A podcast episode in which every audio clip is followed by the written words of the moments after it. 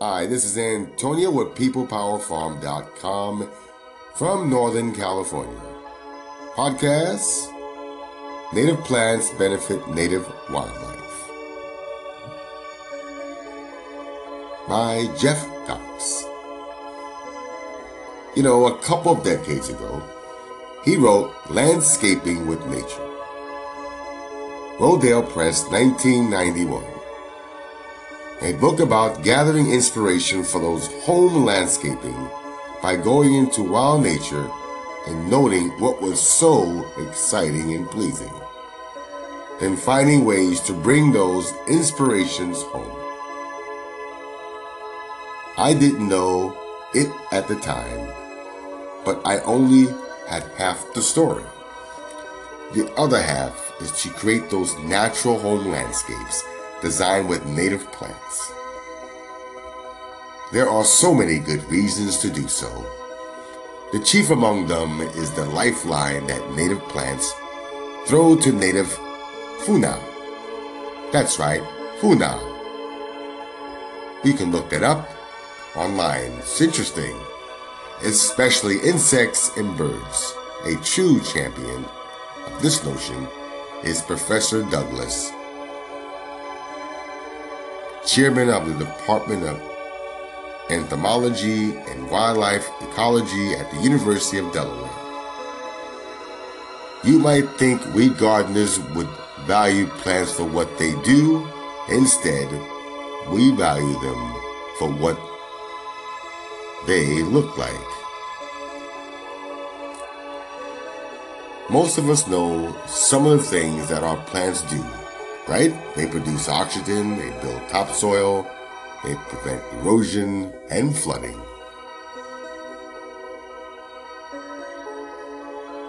They also do, they clean our water and shed our houses.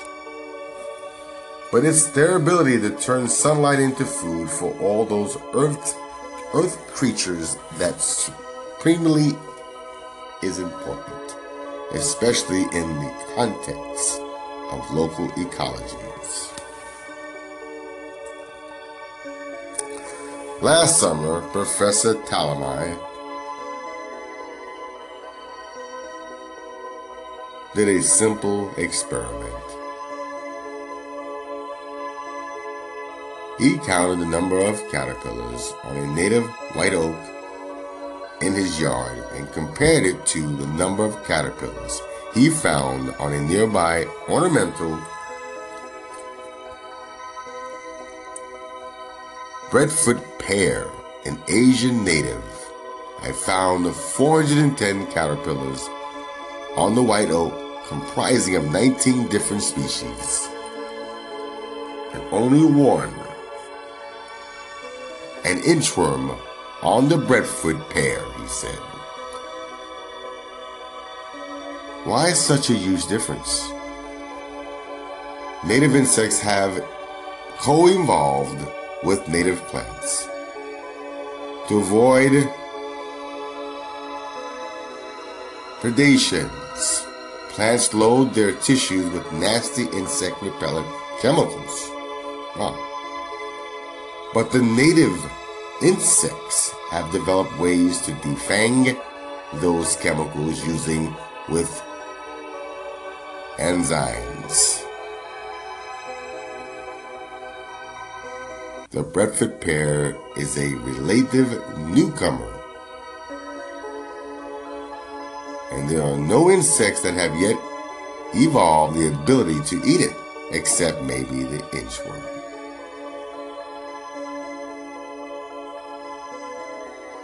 We will continue this podcast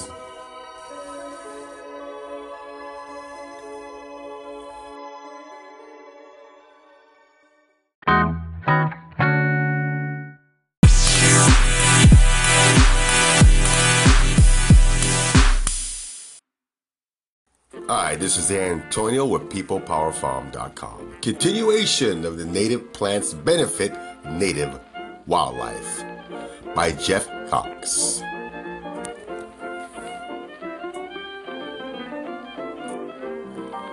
In the past, he says, we thought this was a good thing. After all, Asian ornamentals are planted to look pretty, and we certainly don't want insects to eat them. We were happy with our perfect pears, burning bushes, Japanese barberries, golden rain trees, and all the other foreign ornamentals. Then he pointed out the, the ecological costs. Excuse me. If you have a pair of nesting chickadees, watch what they bring to the nest to feed their hatchlings. Mostly caterpillars, that's right. Watch what they bring to the nest to feed their hatchlings. Mostly caterpillars. If you have chickens, take a look at it. See if that works. If that's your scenario. It takes an incredible 6,000 to 9,000 caterpillars to raise one clutch of chickadees. What we plant in our landscapes determine what can live in our landscape. An American yard dominated by Asian ornamentals does not produce nearly the quantity and diversity of insects needed for birds to reproduce. We have 50% fewer birds than 40 years ago, and some 230 species of North American birds are at risk of extinction, he said, citing the 2014 State of the Birds report.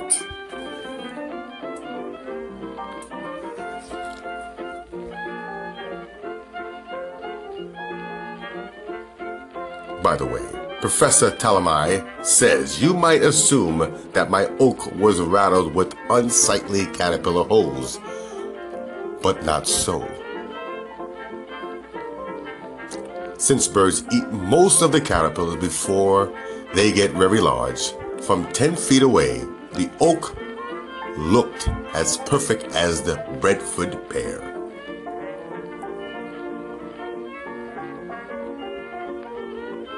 He adds that since almost all the native insects have specialized relationships with native plants, planting non-native reduces biodiversity. Now I leave this with you. The article is something you can read. I always will give you something for you to go ahead and study. I study too. We're both in it to win it. You find this article, The Horticulture, The Art of Science of Smart Gardening. You heard it from peoplepowerfarm.com. Thank you again for listening. See you soon.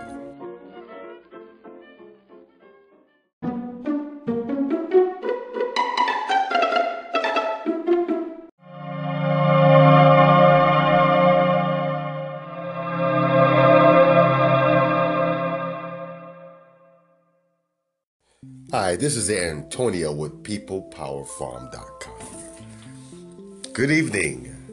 I have something to say, and I was thinking about this. You know, when you're getting older and you wanna you want to farm, you want to grow vegetables, but you figure I'm getting older and I don't I don't want to do it. Know, I feel maybe it's too old to do that. Young people can go farm. They got a lot of energy. They can do that stuff. You know, I don't need that much anyway. You know, I'll be okay. It's fine. I'll just go to the store and get my vegetables and just let that go. I'm okay. I'm over 40. Well, I don't want you to feel that way because perhaps creating that kind of thought is not good. It's about age appreciation thoughts. Let's get the age appreciation thoughts, behavior corrected. Let's move forward a day at a time. You need to have meaning in your life. Unwritten rules are pretty meaningless. You know, you need to have rules, right? I mean, gotta have some kind of direction, what you want to do with your landscape, your front garden, your little garden, even one plant, if that's what it takes to begin the process. So, over 40, it's okay. You can move on and, and grow.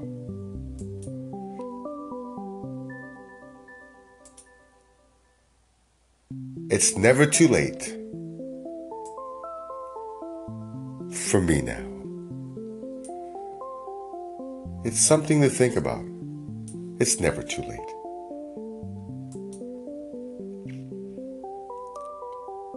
That's what I think when I farm, when I do small little projects. It's never too late for me now.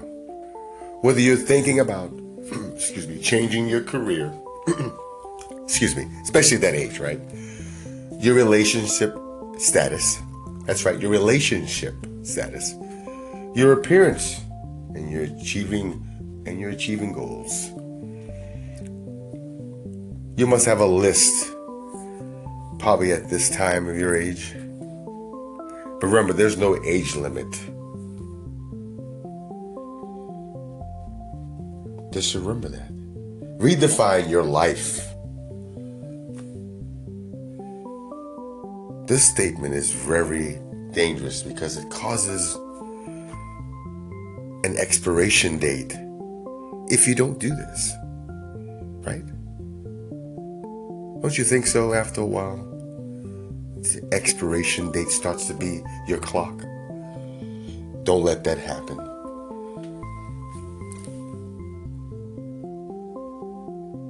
Okay. Then we move on. I will let my partner deal with the money stuff. Right? Because you're getting older. Well, don't do that because being an adult is being responsible for your own money your own finances, even when you get older, your education level, and your personal professional achievements that you've done. Analyzing your profile. Look at it. You can still do more. Enjoy life. You heard it from peoplepowerfarm.com.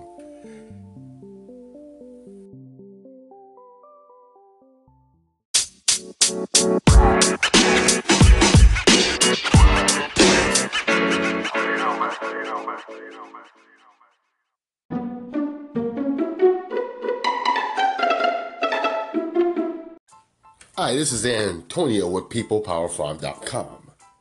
Hey, man, it's so hard to farm. I got employees, but it seems that it's still difficult. God, I gotta think about this. What do I do with so many employees? And I gotta get things done. Oh boy, who's gonna help me? I know what to do in farming tip of the day. Give them a task ticket. That's right, a task ticket. All you got to do is give them some orders on a piece of paper, a card, whatever you got. Make it simple. You can make these up. You can buy something online and makes it simple. That's right, farming, a task ticket. You heard it from peoplepowerfarm.com from Northern California.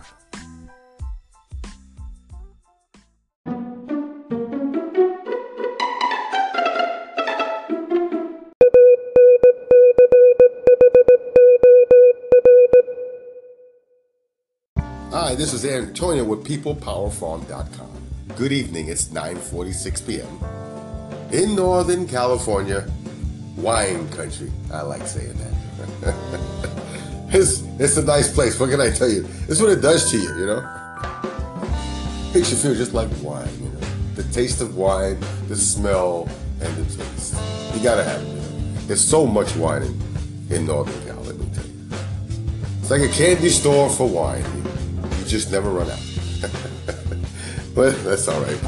Back to uh, why I'm here. Uh, let me tell you about myself. It's good to know who's on the other side of the mic. Right? Mike, one, two, one, two. That's the whole thing they did in New York City. That's where I'm from, New York City, the Big Apple. Yes, the Big Apple. Have you been there? If you haven't been there, you should go. It's a place to visit, it's a place to live too. Uh, just like anywhere else. It's not cheap, but listen, you can find deals anywhere you go, right? If you want to do something, sometimes it can't be done. But back to me. So I grew up there. I grew up in New York. It was lots of fun went to good schools, tried my best. The rest was history. So I grew up there and got into. Uh, before I got into work, let me tell you what I did as a young guy. Uh, my parents and they uh, had friends that had a company. There were two lawyers. One was a New York attorney, and the other one was a New Jersey attorney. I think he was taking the bar at the time. And the name of the company was Voloca Trucking. It was a Spanish company that uh, provided free lunch for New York City in the Bronx. I think just the Bronx. I think Yonkers too. And we gave out free food. But that was such a great experience. Giving food for free. And mean good food. I mean for what it's worth, right? Uh, it was a great feeling.